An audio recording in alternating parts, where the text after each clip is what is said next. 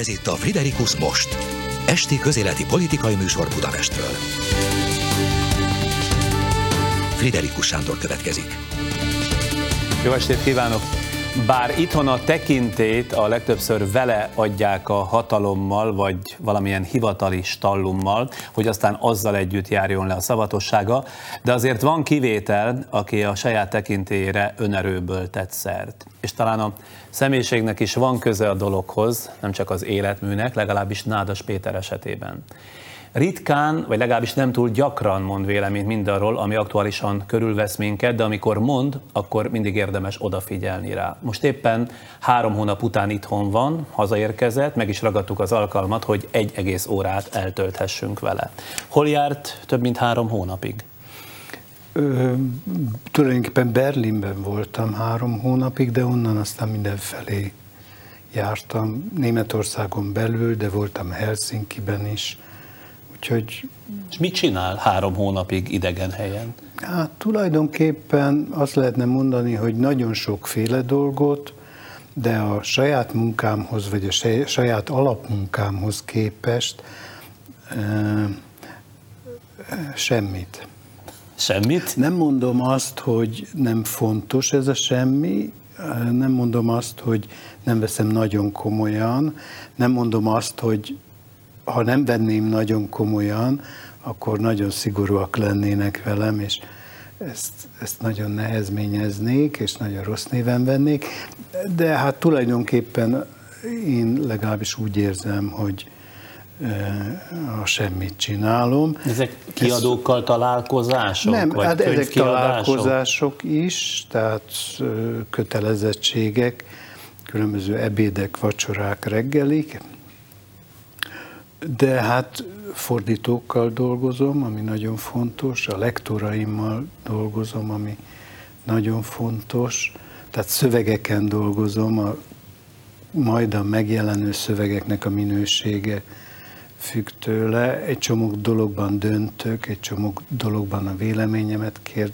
kérik, akkor felolvasok, felolvasásokon veszek részt, ami mondjuk a körül forog, egy-egy könyv körül forog, vagy egy-egy munkám körül forog. Megismerek embereket, akik már publikálták az írásaimat korábban, vagy akarják publikálni. Hát ilyen dolgok. Uh-huh. És hát ez kitölti a, három hónapot Azt bőven. Szeretném tudni, hogy mi az ön helyi értéke Németországban, hiszen könyve, ami most jelent meg, ott az első helyen áll decemberben a német, remélem jól mondom, Süd, Südwestfunk listáján, jól mondom? Igen. Majd megmondja, hogy mi ez, megelőzve a friss Nobel-díjas Orán Pamuk Isztambul című könyvét. A hónap legjobb könyveinek listáját egyébként 30 három tekintélyes kritikus szavazatai alapján állítják össze. A kötet, ami itt van előttem az asztalon, a helyszín óvatos meghatározása és a saját halál című írásokat tartalmazza.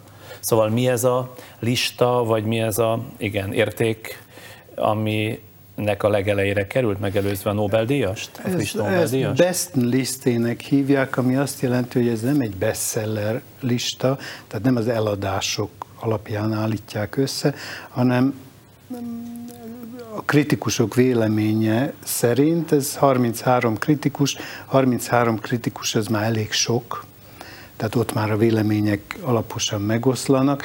Az Üdvesztfunk csinálja, Németország az egy regionális ország, nincs tulajdonképpen a rádiók és televíziók szempontjából központja, hanem különböző központjai vannak.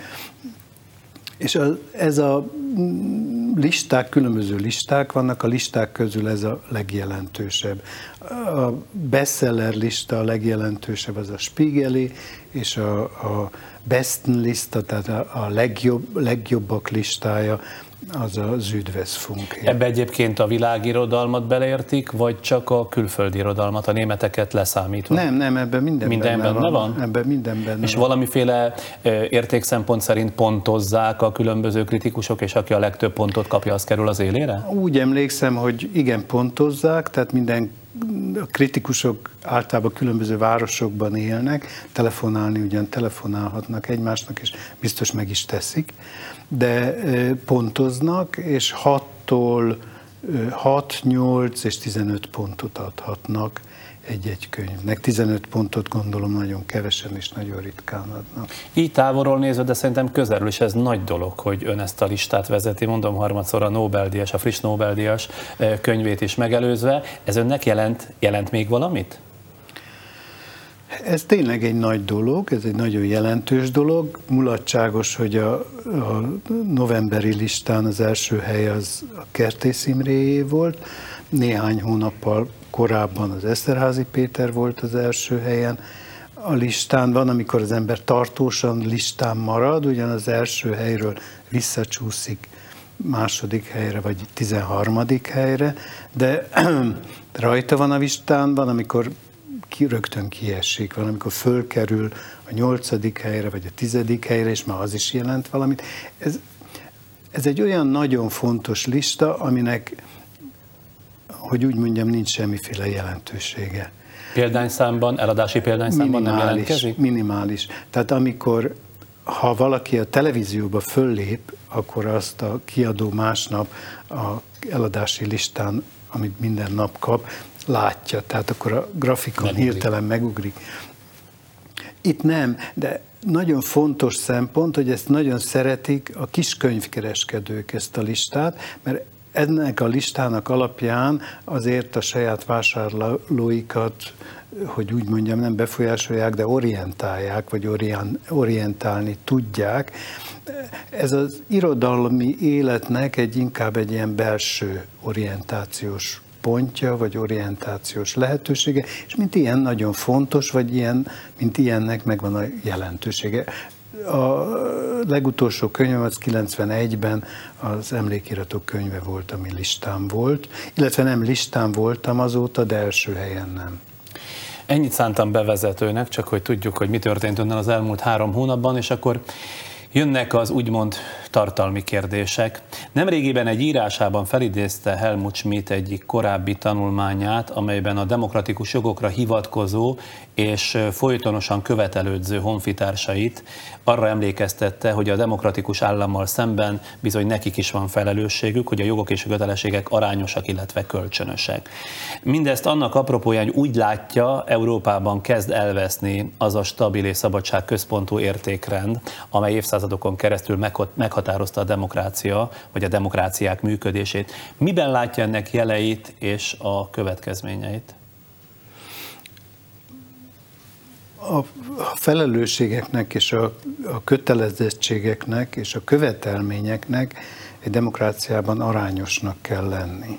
Tehát nem lehet az ember követelményekkel nem állhat elő, hogyha bizonyos felelősségeket nem vállal. Tehát bizonyos felelősségek elől nem térhet ki. Ami felelősség az mindig munkával jár, és azzal jár, hogy felelősségre vonják a kapitalizmusnak abban a korszakában, és itt egyszerre két dologról kéne beszélni, a kapitalizmus és a demokrácia viszonyáról, de a kapitalizmusnak abban a korszakában, amelyben mi élünk, amikor eltűnt a kapitalizmus nagy ellenőrző szisztémája, a szocializmus, mint rém, mint lehetőség, és a kapitalizmus egyedül maradt, és bizonyos vadkapitalista rendszerek alakultak ki. Az egész társadalom átsúszott az öröm elvre, ezt a német nyelvterületen Spaßgesellschaftnak nevezik, az örömelvű, örömelvű társadalomnak, amelyik más tulajdonképpen nem akar, mint szórakozni, és egy ilyen társadalomban az emberek hajlamosak arra, hogy az életet, mint szórakozást fogják föl, és ne kérdezzék meg, hogy mindazt, ami aztán szórakoztatja őket, kitermeli meg, miként termeli meg, tehát mint választó polgárok ne törődjenek például azzal, hogy a nagyon olcsó szőnyegeket, nagyon szép szőnyegeket azért tudják megvásárolni, mert egy másik földrészen mondjuk gyermekmunkával állítják elő, és a gyerekeket, a kiskorú gyerekeket mondjuk 12, napi 12 órában dolgoztatják ezért, vagy a teniszcipőiket, amiket filérekért kapnak meg, szintén hasonló körülmények között állítják elő. A tömegtársadalom mint egy kihívja kikényszeríti ezt a típusú mentalitást, és ennek a típusú mentalitásnak azért van egy háttere, ami nem mindig morálisan, nem mindig tartható, és a Schmidt erre hívta föl a figyelmet, szerintem nagyon helyesen, hogy a követelményeknek és a felelősségeknek arányban kell lenni egymással. Az olcsó szőnyeget nem állíthatom elő indiai gyerekekkel. Magyar viszonyokra ezt le lehet fordítani? Le, igen. Hogy ne lehetne. A magyar társadalom azon társadalmak közé tartozik, amelyek a nagy gazdag társadalmak és régi demokráciák szélén, mint egy a húzatában élnek, és részesülnek azokból a javakból, amelyekből más földrészeken más népek és más államok nem részes, részesülnek, nem tudnak részesülni. Ez a, egyszerűen azért van, mert az európai egyensúly így kívánja, és az európai egyensúly fölborulna, hogyha Európában lennének olyan nemzetek, amelyek tulajdonképpen a teljesítményük szintjén élnek. Mi sem élünk a teljesítményünk szintjén, hanem, hanem a fölött a fölött élünk, és részesülünk azokból a javakból, amelyekből minket részesítenek, és ezzel szemben állandóan újabb és újabb követelményeket támasztunk, amelyeknek nincs meg a kötelezettség és a felelősség fedezete. Uh-huh. Ö, nagyon sokat beszélnek arról, mostanában meg különösen, hogy mennyiben változtatta meg, egyáltalán megváltoztatta-e a nyugat-európai demokráciák lakóinak mondjuk úgy alapattitűdjét az a tény, hogy kénytelen, keletlen befogadta a demokratikus rendszerekből korábban kirekesztett közép-európát.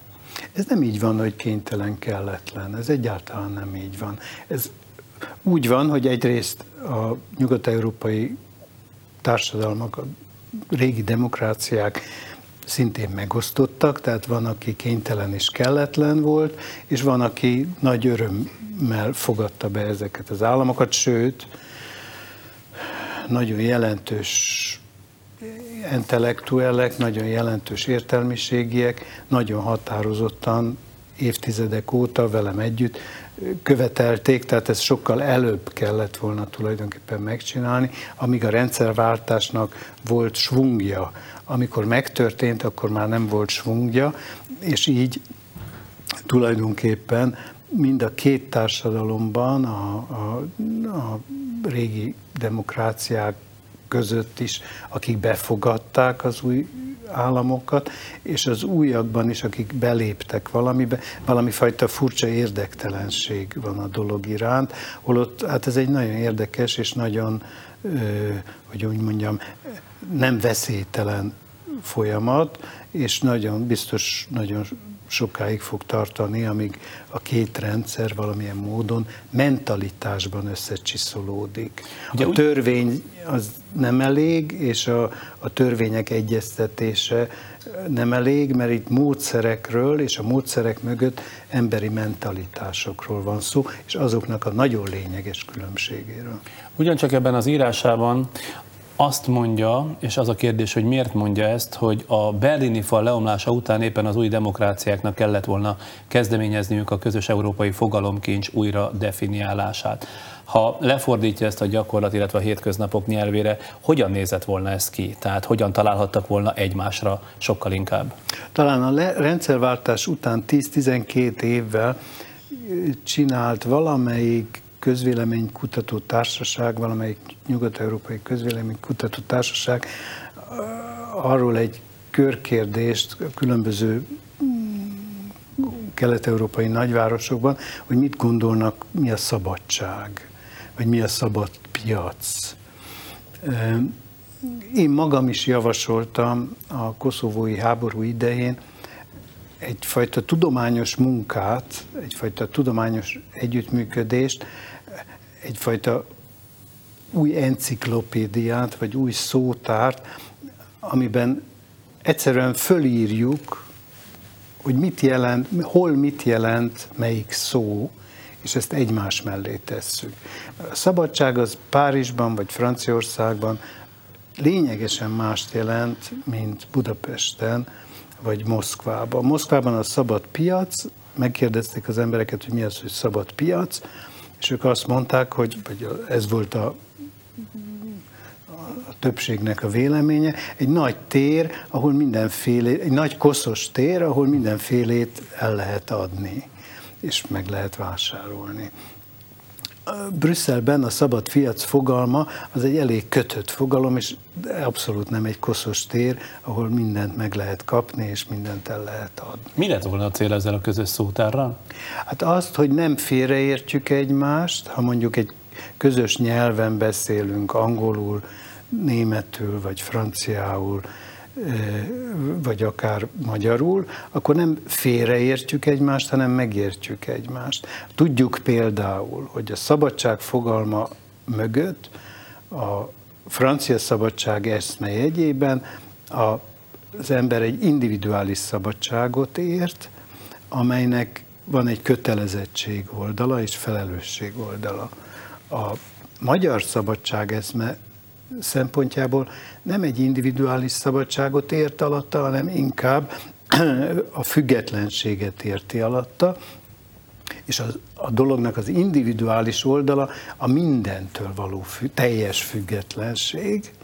Tulajdonképpen az azt csinálom, amit akarok. De ennek a szótának lett volna gyakorlati jelentősége, nem? Hogy ne lett Igen? volna? Hogy ne lett volna, hogyha ma egy angol és egy magyar beszélgetnek angolul, és az egyik azt mondja, hogy freedom, és a másik is azt mondja, akkor mind a kettő mást ért alatta, és azt Mikor hiszik... elővették volna a szótárt, hogy mit ért az angol, illetve Nem, mit ért a magyar? az ember mielőtt beszélni kezd, mindenfélét elolvas, Aha. és ha elolvasták volna, akkor egy egyáltalán felfogták volna, hogy van egy ilyen probléma.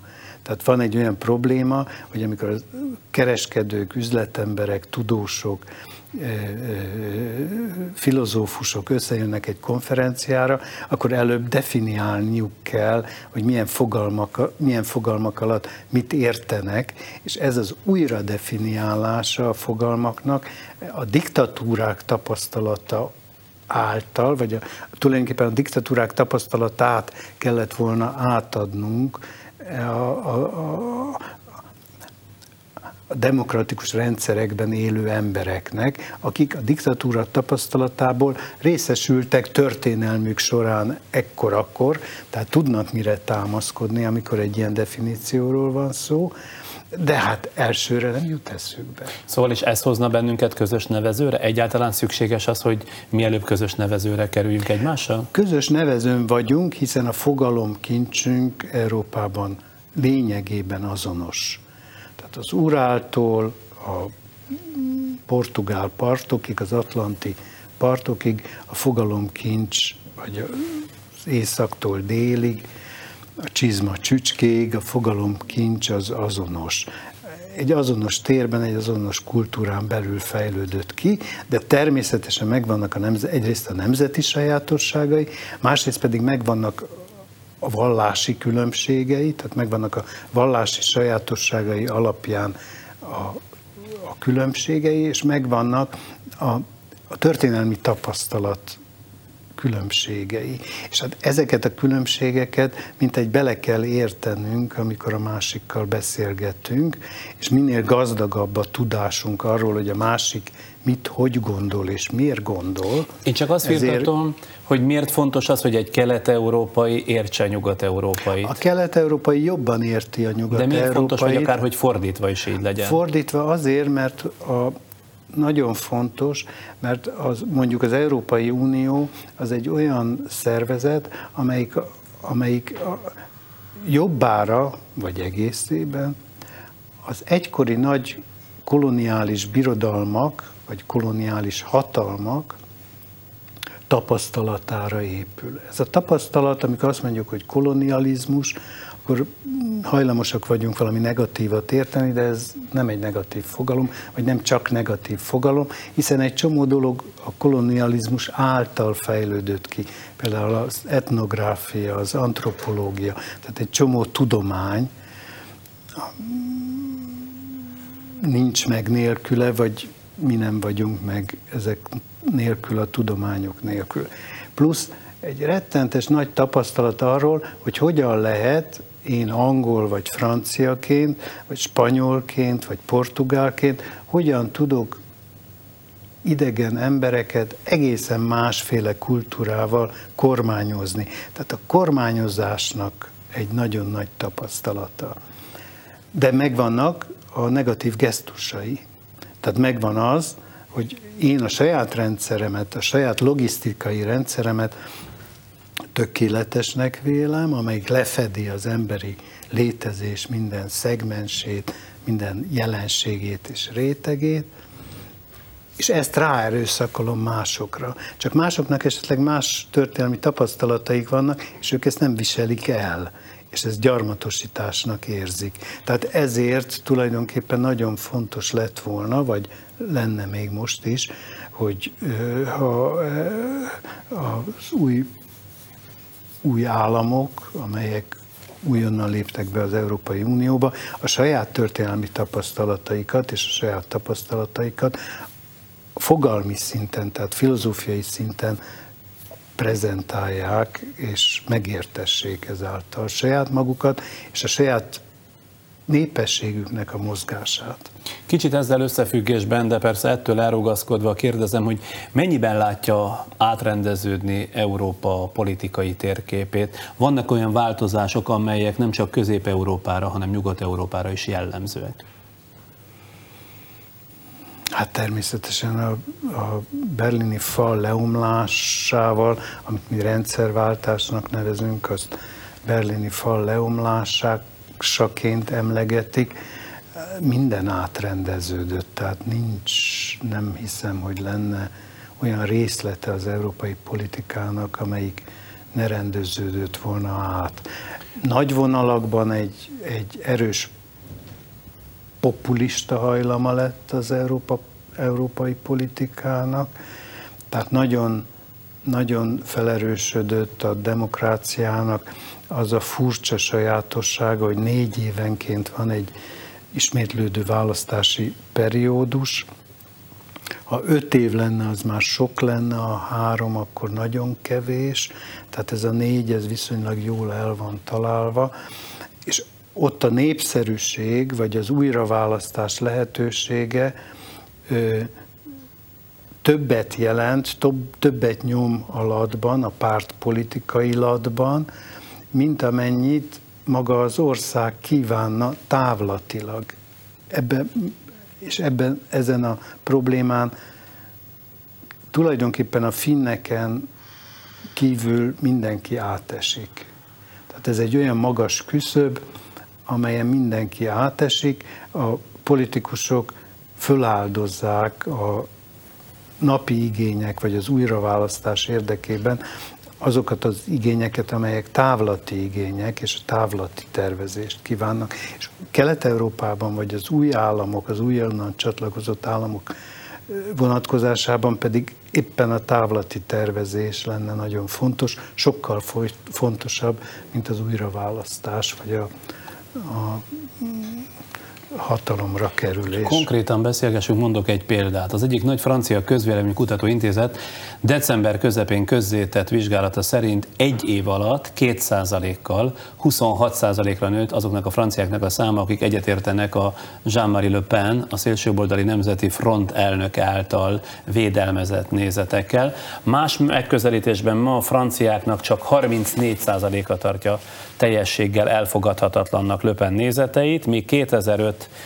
decemberében 39% volt ez, 2003 novemberében, tehát mondjuk két évvel korábban 42%, 97 márciusában pedig 48% volt ez az arány. És sorozatban olvasjuk, hogy ugye Németországban is milyen problémákat jelent a szélsőséges, meg a náci eszmék térhódítása, Közép-Európáról nem is beszélve. Ideiglenes-e, kérdezem, a szélsőséges eszmék népszerűség növekedése, vagy tendencia, és ha igen, akkor egyrészt milyennek az oka, meg hova vezethet ez? Valószínűleg mindenütt mm, kicsit más gyökerei vannak. Ez egy tendencia, ez egy erős tendencia, ezzel a tendenciával tartósan együtt kell tudni élni a demokráciáknak, és az erősödésre kell a közeljövőben számolni. De miért erősödnek ezek? Azért erősödnek, mert a, azokat a, azért, mert a, társadalmak tömegtársadalmakká váltak, olyan tömegtársadalmakká, amelyek nagyon sokat ígérnek, és ebből nagyon keveset tudnak beváltani. A, és magával a de, demokratikus döntéshozatallal a választópolgároknak a többségének nincs sok köze. Legfeljebb annyi, hogy négy évenként elmegy választani, és akkor, miután a párt, amelyre, amelyre elő, előzőleg szavazott, nem váltotta be a hozzáfűzött reményeket, átszavaz, szavaz egy másikra. Ez korábban, vagy nagy vonalakban ma is inkább szimpátiából áll, párt preferenciából áll, a választás, vagy a választhatóság, tehát nagy tömegek ide, vagy inkább oda húznak, és ennek mind történeti okai vannak. Franciaországban, vagy Magyarországon nagyon erősek a történeti okok, és ezért nagyon szét is válik a két tábor, a jobboldali vagy a baloldali tábor. Németországban is szétválik, de nem ilyen erősen, közel sem olyan erősen, mint Franciaországban.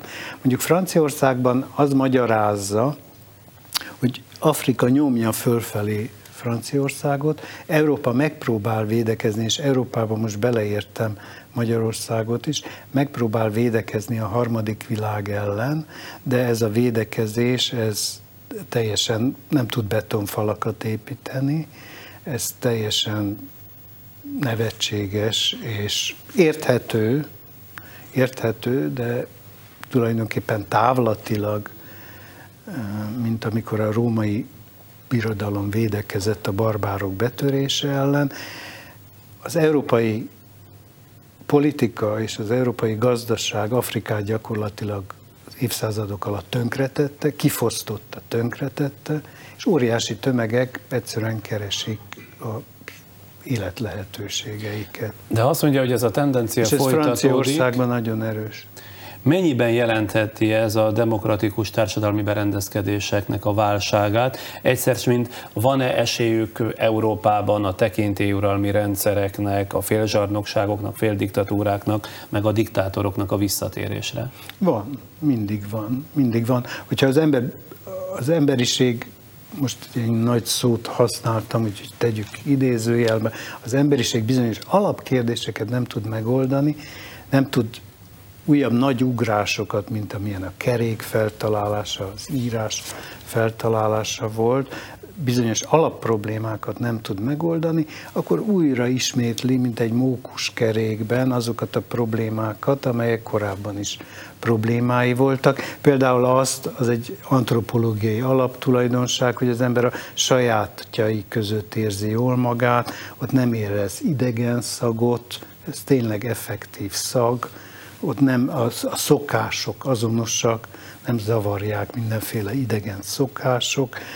A rasszizmusnak ilyen nagyon primitív, egyszerű okai vannak, és hogyha a tudata nem tudja megoldani, hogy erre rálátása legyen, akkor ugyanazokat a rendszereket működteti, mint amelyeket korábban, és ezek ugyanoda vezetnek.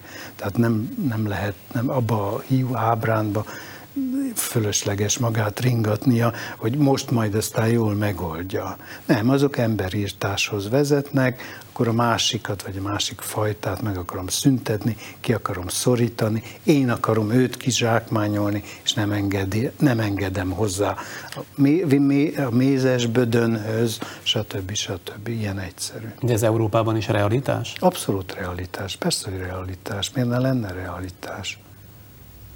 Nem tudtuk megoldani, tehát se a, a, a szociális feszültségeket tartósan nem tudjuk megoldani, kiegyensúlyozni tudunk, de azt nem tudjuk mindenkinek mondani, hogy mindenki azonos mennyiségben, például az egészségügyben, sehol a világon nem tudják azt mondani, hogy te is ugyanolyan ellátásban részesülsz, mint a milliómos embertársad. Nem, ő más ellátásban fog részesülni.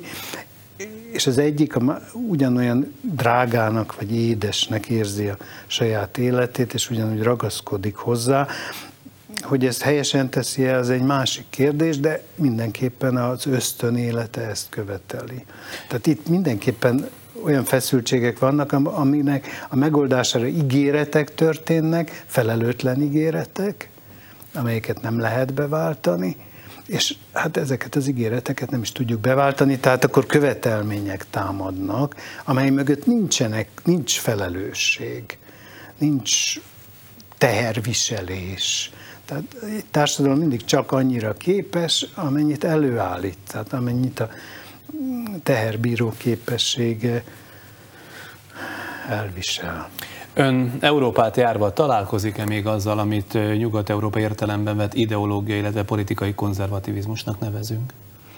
Hát a klasszikus értelembe vett konzervativizmus az azért nincs, mert ahhoz főnemesek kellenek, ahhoz valóban főnemesek kellenek, akik bizonyos dolgokról rendelkeznek, és a, ahhoz alatvalók is kellenek, jobbágyok is kellenek, vagy legalábbis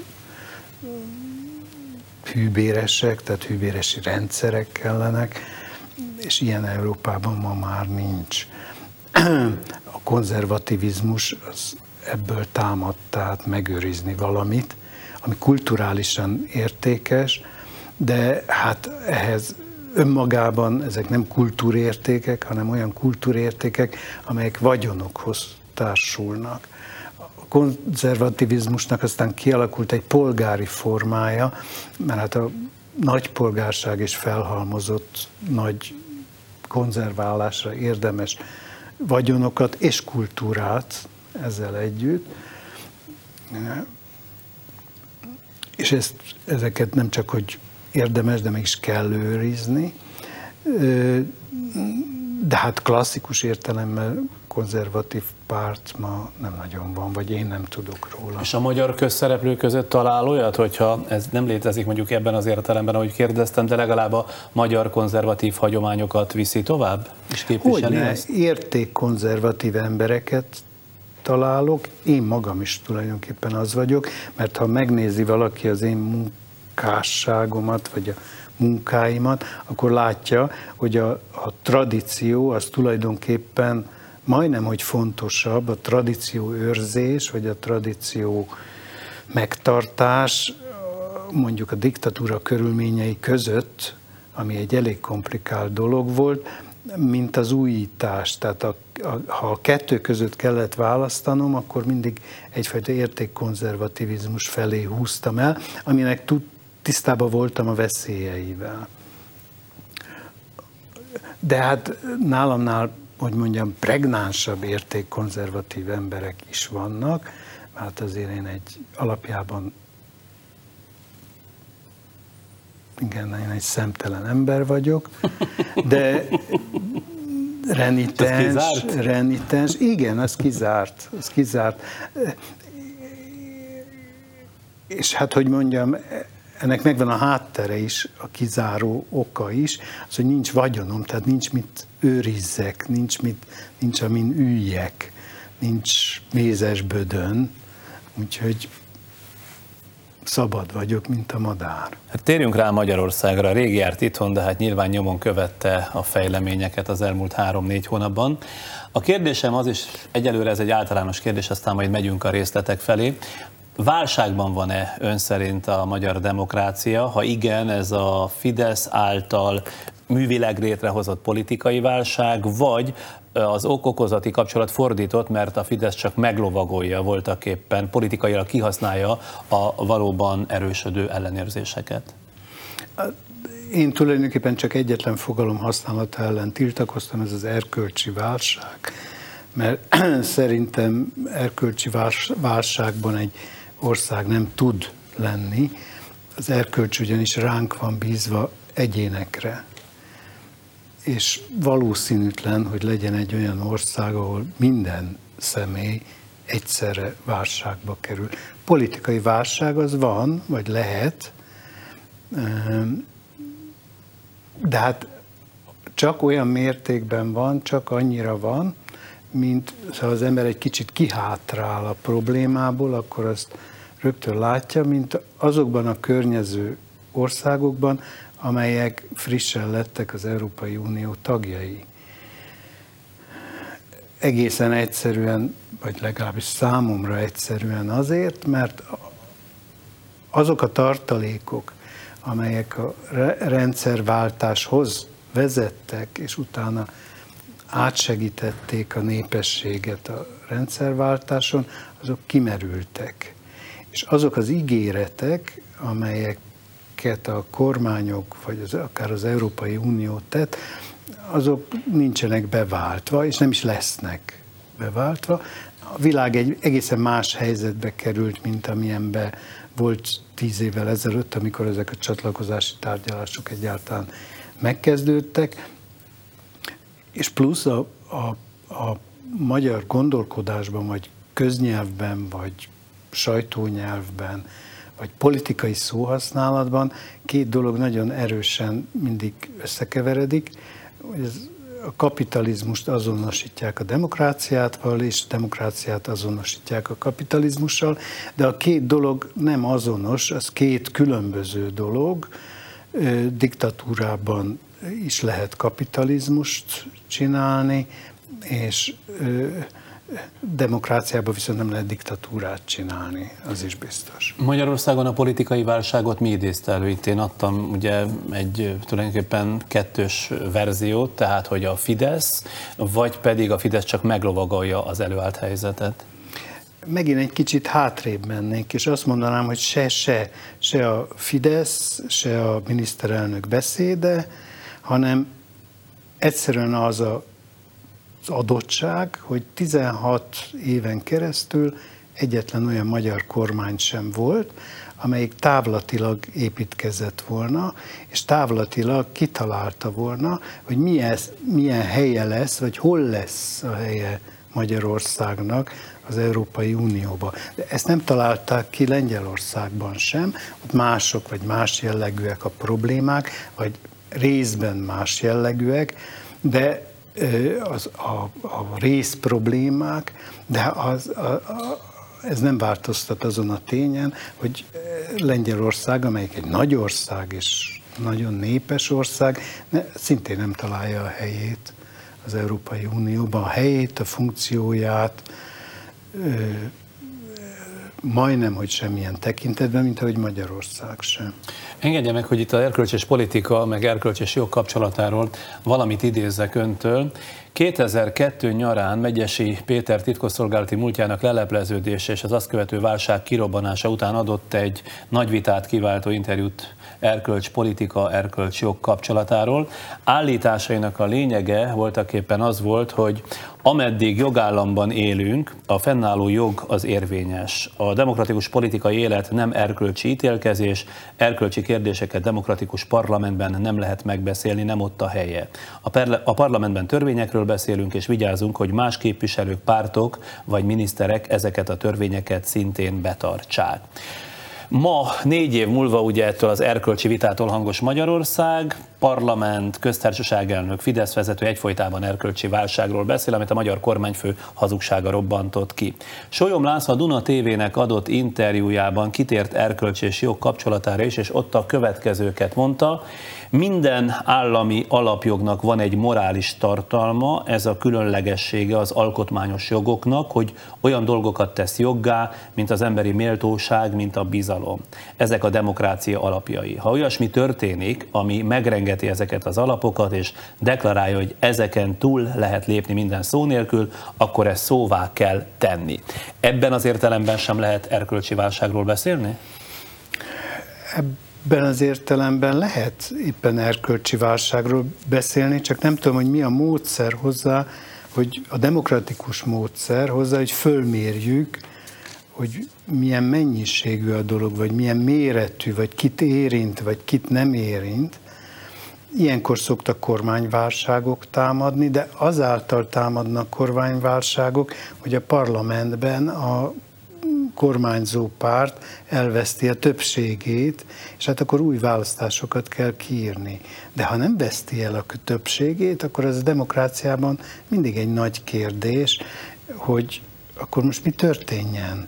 Az erkölcs felülírja a politikát, hát ez a politikai a, szabályokat. Ez ellen tiltakoztam én évekkel ezelőtt, hogy nem, nem írhatjuk fölül egy erkölcsi alapelvel azt a törvényt, amely az erkölcsöt tartalmazza. Az csak a, a, a, a, a parlament képviselőt tehetik meg, hogy megváltoztatják a törvényt, ha azt az alkotmány megengedi, és akkor megint a, a, a képviselők többségének a morálját, vagy a morális felfogását a törvény tükrözni fogja. De egy törvényt egyrészt nem írhatok fölül egy valakinek a véleményével, mert az csak egy vélemény.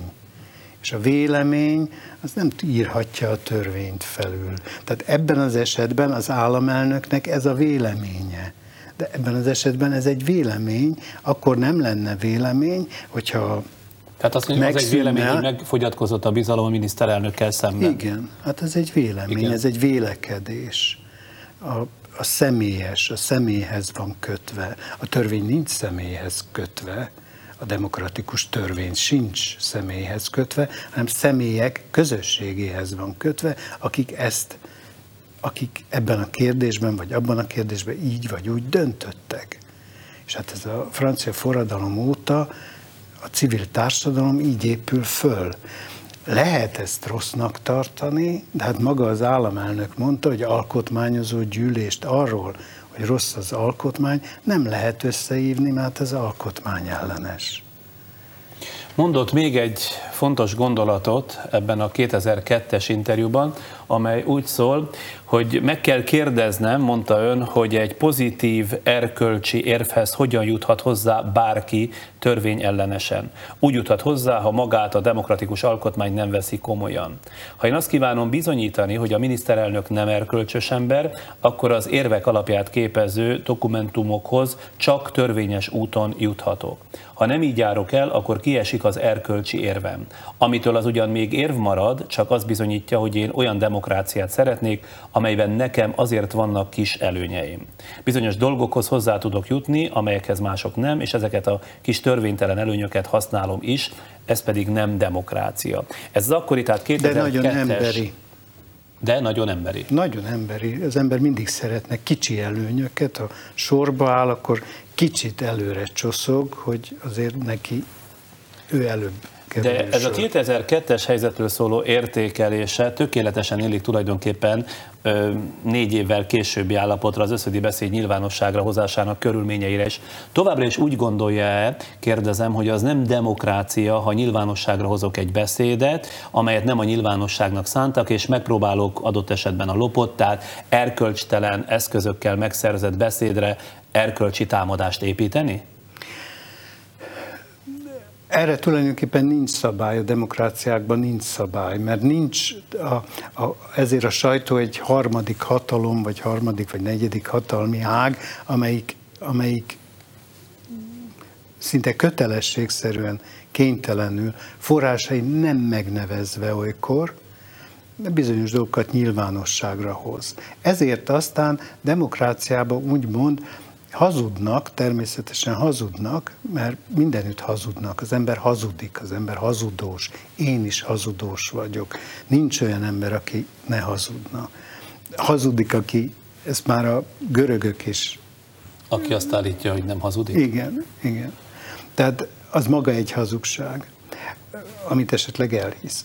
Hanem erre nincs, erre nincs törvény, vagy nincs szabály, ez nem szabályozható. Ez az emberi kíváncsiságnak a szabályrendszere alatt áll, és ezért nem érdemes demokráciában tulajdonképpen hazudni, mert előbb vagy utóbb úgy is kiderül, és ha kiderült, akkor az nem csak az én rovásomra van, nem csak az én káromra, hanem a pártom kárára, és ahogy például a Gyurcsány összödi beszédével kapcsolatban látható a dolog, vagy utólag felmérhető, egy másfél éves késést okoz, és aztán egy nagy leégést a Brüsszelben, mert hát kénytelen volt olyan papírokat Brüsszelbe küldeni, amelyek nem stimmeltek. Tehát kénytelenek voltak később ezeket a papírokat, az, ezeket az adatokat módosítani. Tehát egyszerűen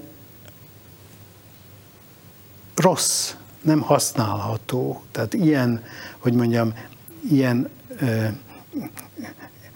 a nép érdekében megtett hazugságokat nem érdemes csinálni. De ez nem változtat azon a tényen, hogy ha valakinek többsége van a parlamentben, és ezt a többségét nem veszítette el, akkor ő kormányoz.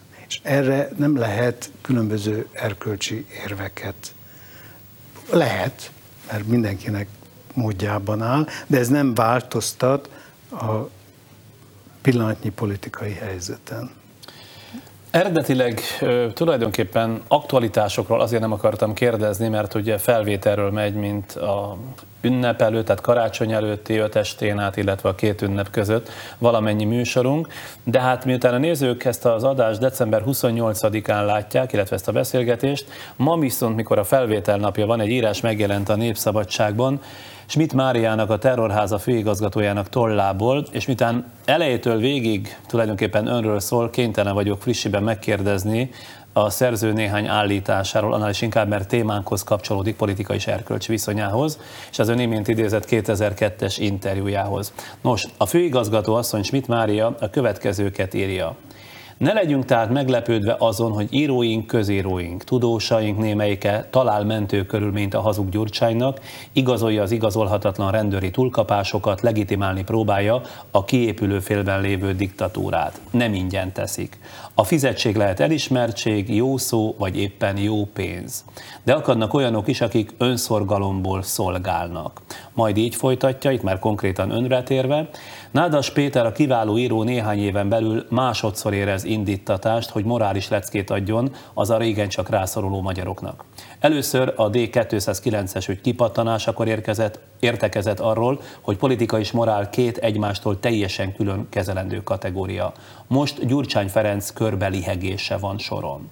Ön tehát ugye a átveszem itt a terminológiát, körbeliheg egy felelőtlen, hazug, színvonaltalan, kontár, elmagányosodott miniszterelnököt, aki a hatalom megszállottja, jelzők a cikkből való, csak azért olvasom, és mi olvasók eldönthetjük, hogy fizetségért vagy önszorgalomból szolgál-e, de nem csak a morális lény státuszát. Az, bocsánat, hogy közbeszólok, nem dönthetik el, csak akkor, hogyha Schmidt Mária erre vonatkozó adatokat tár az olvasók elé, de nem Jó, hiszem, hogy ez ő ezt a vérelem, vagy hogy ezzel előáll. Igen. De nem csak a morális lény státuszát fogja, vonja, vonja meg öntől a főigazgató, azt mondja, hanem demokrata minőségéből is kitagadja, hiszen ön a kiépülő félben lévő diktatúrát legitimálja. Mi a mondani valója a vádakkal kapcsolatban? Tulajdonképpen erre tényleg nem tudok semmit mondani, vagy nem, nem, nem, nem nagyon lehet mit mondani rá, de meg szerintem fölösleges is egy metodikai, módszertani dologról azért szeretnék beszélni esetleg. Schmidt Mária egy történész, tudományokban jártas ember, tehát tudja, hogy egy dolgot, amit jellemeznem kell, le kell írnom, azt leíró jelleggel leírhatom, leírhatom kritikai jelleggel, és csinálhatok hagiográfiát, azaz szereplőmet szentiavathatom, és údát írhatok hozzá, és ízelekedek neki.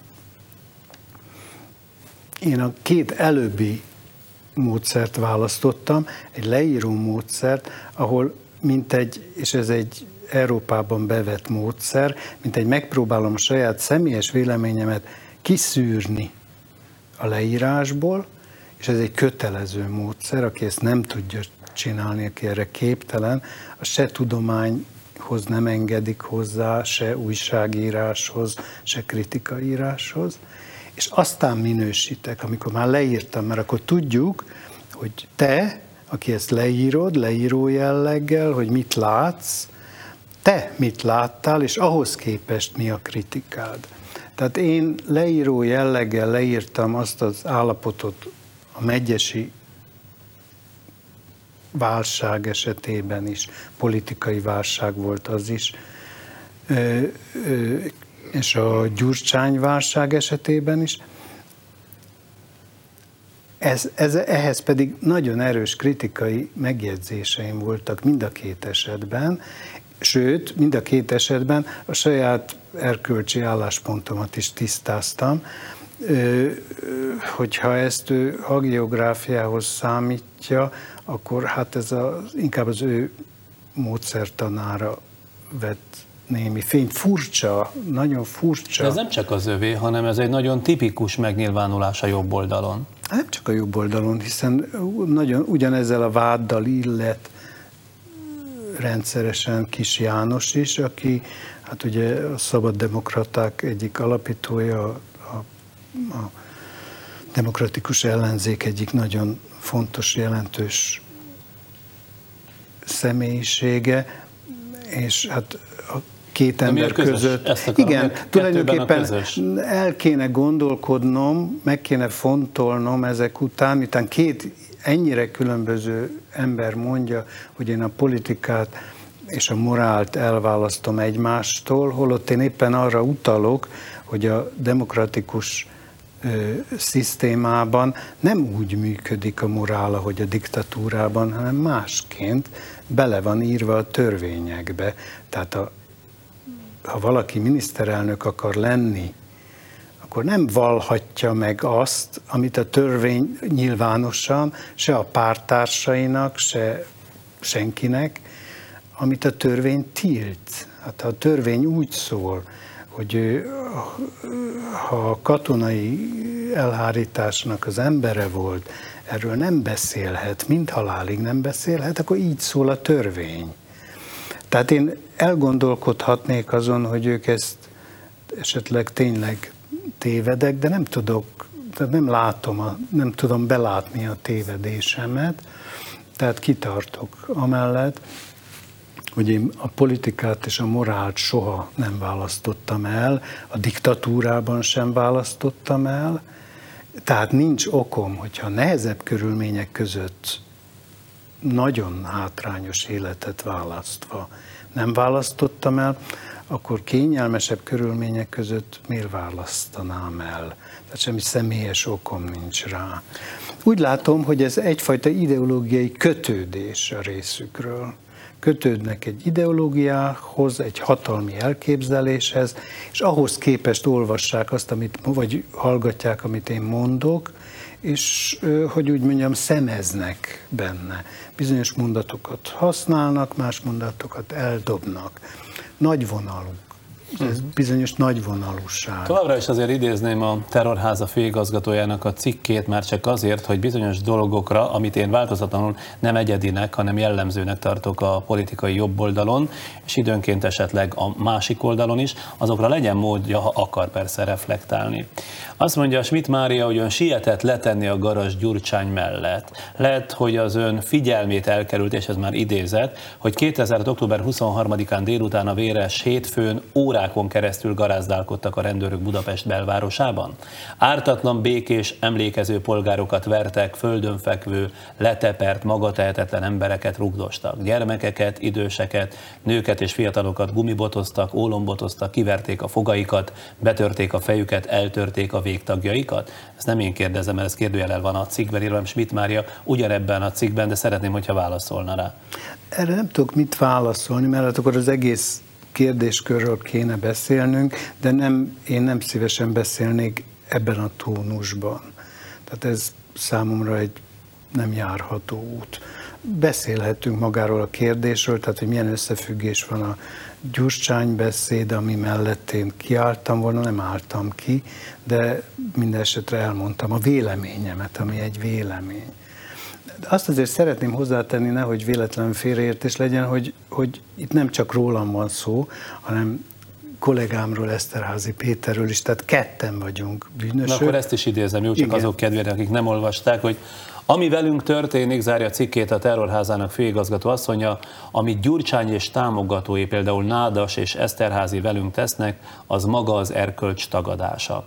Erkölcsi politikai és pszichológiai járulást jelent, mely nem csak a demokrácia mitoszának összeomlását eredményezi, hanem mindenek előtt a teljes kiszolgáltatottság állapotába taszít bennünket. Nevezték-e már valaha árulónak, ráadásul egyszerre három értelemben is? Biztos neveztek, sőt, tudom is, eszembe is jut több ember, aki árulónak nevezett, kettő. Ki? De ez, ezek mondani? annyira magánéleti jellegű dolgok, és ha pláne ha erre gondol az ember, biztos nagyon sokan, hiszen az ember nagyon sokszor kerül olyan helyzetbe, hogy olyanokat, akiket szeretett, vagy egy ideig szeretett, elárul. Miért ne lennék áruló is, áruló is vagyok, természetesen. De ilyen értelemben nem, nem neveztek még, és nem is nevezhetnek, mert eh, hogy úgy mondjam, ennek nincs meg a, a, a faktuális, a tényszerű fedezete. Nem, nem hiszem, hogy ez valamivel bármi, amit ő mond, az bizonyítható. De az előbb hát hát ez- hivatkozott, ez- hogy Eszterház is benne van, tehát hogy mindkettőjükre hivatkozik a igen, mert- főigazgatónő. Igen, mindketten elég komplex módon beszéltünk erről a dologról, és ez a komplexitás, ez bizonyos értelemben nem felfogható a számára, azért nem felfogható, mert pártpolitikailag nem használható. Ellen, ellene hat. Na most ez egy nagyon furcsa... most nem értem. Nem.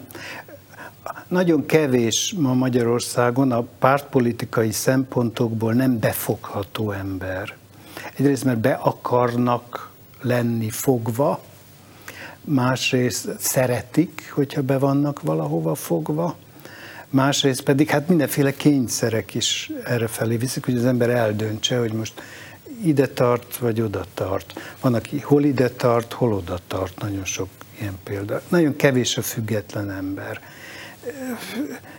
És hát ez én, nem azért, mert függetlenségre törekszek, nem törekszek függetlenségre, de a gondolkozás bizonyos komplexitására hoz ragaszkodom, arra törekszem.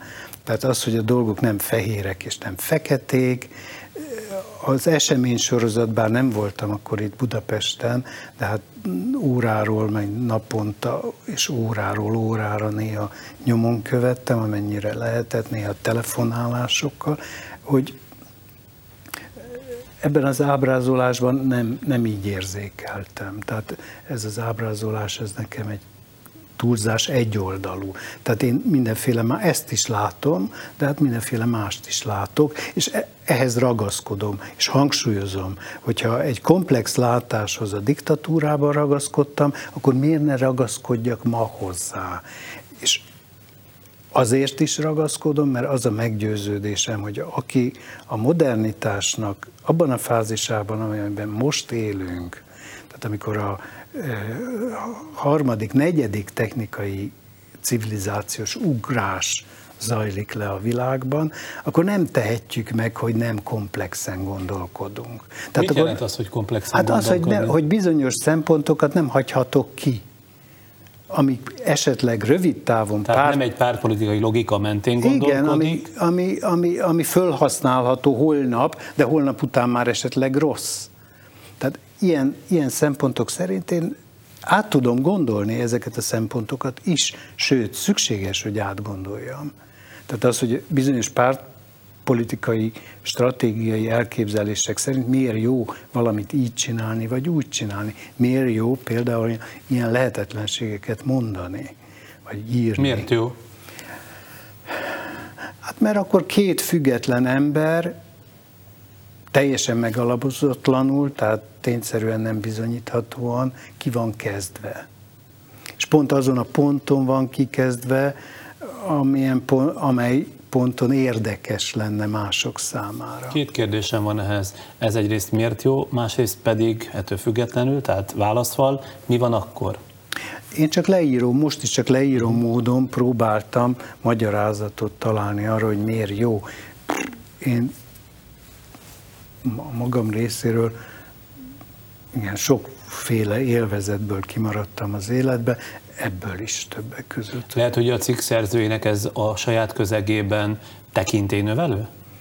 Nem hiszem, mert ugyanezt korábban másod még erősebben, még durván mások már megírták. Úgyhogy nem tudom, hogy ez miért lenne tekinteni. Na de ha már Schmidt Máriáról volt szó, akkor innen rugaszkodnék tovább, hogy ez idő szerint, és akkor mint független embert, hogy ragaszkodjunk a terminológiához, kérdezném, hogy az ön értelmezésében a Fidesz játszmája ez idő szerint miről szól? Ugye e pillanatban ott tartunk, hogy a Fidesz egyrészt látványosan levegőnek tekinti Gyurcsány Ferencet, üres parlamenti padsorok ezt alátámasztják meglehetősen látványosan, másrészt személyében megpróbálja lehető legjobbat legjobban lejáratni, hetente többször beteges hazudozónak nevezi, megszállott hatalommániásnak, tolvajnak, Szijjártó Péter a kormányzati luxusnegyed felépítését azért mondja, hogy fontos a kormánynak, vagy azt mondja, hogy azért fontos a kormánynak, mert a régi üzletfelek Gyurcsány és Szilvási remek lehetőséget ad az ingatlan spekulációnak, köztörvényes bűnözőnek nevezik, aki börtön nélkül nem úszhatja meg, ha a Fidesz hatalomra kerül, olyan nem demokrata politikusnak, akivel egy igazi demokrata, mint Orbán Viktor nem ül le tárgyalni, és így tovább minden napnak új fejleményei vannak e tárgykörben. Szóval miről szól az önértelmezésében ez a játszma? Ezen én sokat gondolkodtam, évek óta nagyon sokat gondolkodom. Annál is inkább, mert korábban az Orbán Viktort én egy nagyon tehetséges embernek tartottam, és nagyon sokra tartottam. Tulajdonképpen még a fordulata után is, a liberálisból nemzeti konzervatívba végrehajtott fordulata után is, mert látszott a, a politikai értelme, tehát hogy akar egy konzervatív, nemzeti konzervatív gyűjtőpártot csinálni, és ez elvileg lehetséges, és miért az én politikai felfogásomtól ez ugyan távol áll, de elvileg ez lehetséges, sőt, egy többpárti demokráciában szükséges is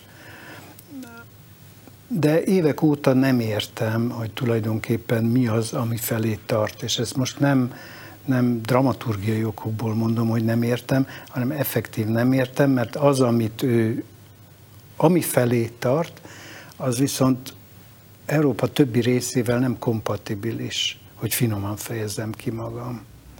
Tehát egyszerűen azok a vágyak vagy eszmék, amelyeket ő üldöz, azok nem reálisak, azok reálisan nem, ahhoz, tehát egy, egyfajta antikapitalizmus, nagy Magyarország álma, és ez mindez jelen pillanatban a világban nem áll műsoron. Na de nem a világban műsoron. vagy Európában akar hatalmat, igen, csak egy, Magyarországon. Igen, egy autark Magyarország, egy önellátó Magyarország, amelyik nagy nyersanyagforrásokkal rendelkezik, és mindent magának megtermel, és a határainál véget ér, de szabadon közlekedik a világban, mint hogyha nem lenne autark, hát ez nem nagyon elképzelhető. Tehát nem nagyon tudom elképzelni, vagy azt nem tudom elképzelni, tehát mintha egy olyan lehetőség lebegne a, a szeme előtt, vagy a, a, a stratégáinak a szem előtt, hogy részesülök az Európai Unió előnyeiből, de nem teljesítem a követelményeit, és itt szellemi követelményekről, mentalitásbeli követelményekről van szó, a, a, például arról, hogy az ember a szomszédaival nem rosszban van, hanem tárgyal nem élezi velük a helyzetet, hanem minél inkább azon van, hogy minden ponton és minden szegletben nyugalmat és békét teremtsen, mert máskülönben nem lehet dolgozni, máskülönben háború van. De azt sem értem, hogy hát Magyarországnak ehhez nincsenek meg az eszközei. Tehát egy politikus akkor értelmes, ha ha tudja, hogy a követelései mögött milyen hadsereg áll, vagy milyen, milyen erők, tehát milyen, ez lehetnek gazdasági erők is.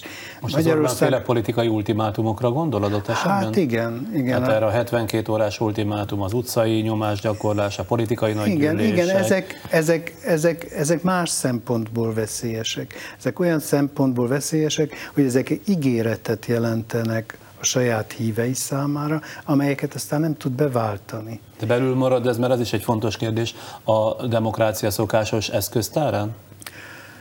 Tulajdonképpen úgy is tekinthetem, hogy belül, ha jó indulatú vagyok, akkor úgy tekintem, hogy belül marad, vagy belül maradhat. Csak a hívei szempontjából nem marad belül. Vagy, mert a hívei egy idő után vagy vele lesznek elégedetlenek, és egy még radikálisabb vezetőt választanak, aki aztán az Európa többi részével még kevésbé kompatibilis, vagy pedig hát valami olyasminek az élére áll, például, amit már többször megszellőztetett, vagy javaslatként, mint luftballont felengedett, egyfajta újraelosztás, a vagyonoknak egyfajta újraelosztása. De hogyan, mit? Kiét? Miét? Milyen alapon? Az utca? Hát tehát ugye... ezt, ezt, ezt tulajdonképpen nem értem, tehát nem értem őt, mint felelős politikust. Tehát nem találtam magamnak magyarázatot azokra a lépésekre, amelyeket tesz, mert nem látom a, nem hogy a következő lépést, hanem a, há, nem látom, hogy három lépésre előre hogyan gondolkodna, tehát a következő lépés ez tulajdonképpen már nem is olyan érdekes. Ugye most ott tartunk, hogy tavasszal népszavazás, amennyiben az Alkotmánybíróság erre rábólint, és ha mondjuk a Fidesz nyeri a népszavazást, ezt megint csak a napokban mondta Orbán, a kormánynak le kell mondani, átmeneti időre szakértői kormányt kell kinevezni, majd előrehozott választásokat kell tartani. És én azon gondolkodtam, hogy miféle demokrácia lesz az, amelyre egy ilyen előrehozott választás után számíthatunk, ez egy nagyon ha érdekes, a Fidesz. Ez egy nagyon érdekes probléma, ez egy bázis demokrácia lesz akkor, tehát akkor az nem egy képviseleti demokrácia lesz, hanem bázis demokrácia lesz. Bázis a félország? Ehhez? A többség. Tehát mindenképpen a, a pillanatnyi többség. A többség mindig eldönti. Bázisdemokráciára azért van példa Európában. Miért mondja, hogy a pillanatnyi többség? dönti el. Tehát nem a politikai pártok döntik el, hanem mindig egy többség dönti uh-huh. el, úgynevezetten a nép dönti Igen. el. Hosszú távon Svájcban ez például nagyszerűen beválik, Franciaországban ez nem válna be.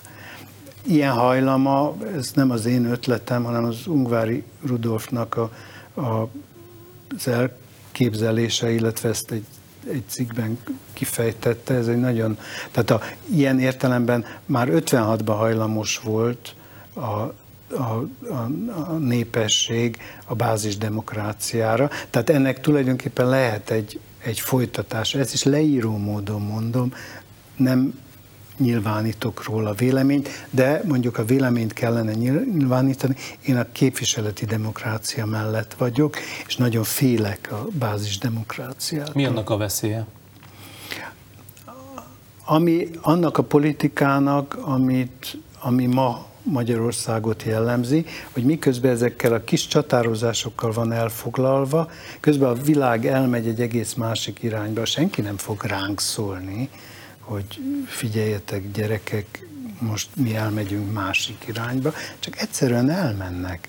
Mi, hát a világ... a, mi annak a tétje, vagy mi annak hát a az, veszélye? Hogy hát a, már az, ami irányba. most látható, hogy hihetetlen lemaradunk, és a struktúráink nem lesznek azonosak az ő struktúráikkal, tehát nem tudunk kapcsolódni. Tehát az olló csak ez, nyílik, vagy tágul? Hát csak tágul, a válság egyre nagyobb, egyre többet veszítünk, a, a távlat, egy bázisdemokráciában távlati tervezésnek sok, sok lehetősége csak ott van, mint Svájcban, ahol a bankok hihetetlen pénzmennyiségeken ülnek, és a nemzeti jövedelmnek egy jó részét megtermelik. Ha a világ így módon elmegy mellettünk, mert mi a kiszerű dolgainkkal leszünk elfoglalva, az egyéni élet szempontjából ennek milyen következménye hát az, van? hogy mindenki elszegényedik egyszerűen.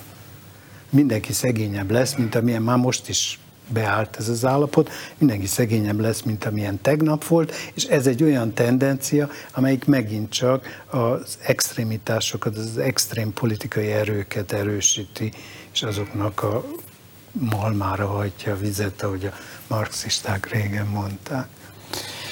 Hát és tényleg eltelt, a malmára hagyja vizet. Eltelt az idő, jó sokat beszélgettünk, de alapos volt. Azon itt közben tűnődtem, hogy Ön, aki ugye három-három és fél hónapot most külföldön töltött, Európa szerte elismert író, Magyarországon egy kis faluban él, ahol tökéletesen elszigetelhetné magát, ahogy egyébként a magyar politika meg közélet dolgaitól oly sok, hogy úgy mondjam, szaktársa elszigeteli magát, mégis ön ö, az a fajta író, aki értelmiségiként részt vesz a közéletben, és időről időre hallatja a hangját. Miért hajlandó időről időre a közdolgaiban is megszólalni? Vagy miért érzi fontosnak? Én csak ezt úgy érzem fontosnak, mint, mint egy állampolgár, egy civil, egy, mint egy állampolgár. De miért? Hát a legtöbben nem is szólalnak. Tűrik vagy nem, de teszik a dolgukat csendben halkan. Valószínűleg a családi tradíciók határoznak meg ilyen értelemben.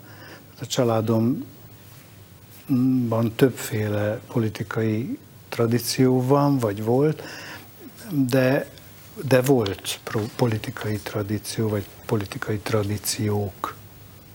Németországban most, hogy kint volt, hallom, vagy olvasom valahol, hogy biciklizett tényleg, ami mondjuk Németországban nem meglepő, mert Münchenben ugye biciklivel járnak még dolgozni is az emberek, de Berlin is egy biciklis város. Ö, ott biciklivel közlekedett javarészt? Igen, a lektoromtól, Ingrid Krügertől kölcsön kaptam egy férfi biciklit, a pincéjében valahogy volt egy férfi bicikli, elég roncs állapotú bicikli, amit megjavítattunk, és, és azon bicikliztem. Igen, három hónapig nagyon szeretek biciklét. És Gomboszegen, ahol él, ott is rápattan a biciklire? Nem, ott nem, de tervezem, hogy ott is veszek biciklit. Tehát de ott nincs bicikli, csak Németországban? Nincs, azért nincs, mert Berlin lapos, nagyon jó benne biciklizni, és Gombország az meg egy nagyon dombos tájék, úgyhogy ott hegyre, hegyre le az jó, de hegyre föl az azért nehézkes. Jól van? Úgy egyébként? Igen, egyébként igen. Dolgaink így mentek 2006. december 28-án. Jó éjszakát és sok szerencsét!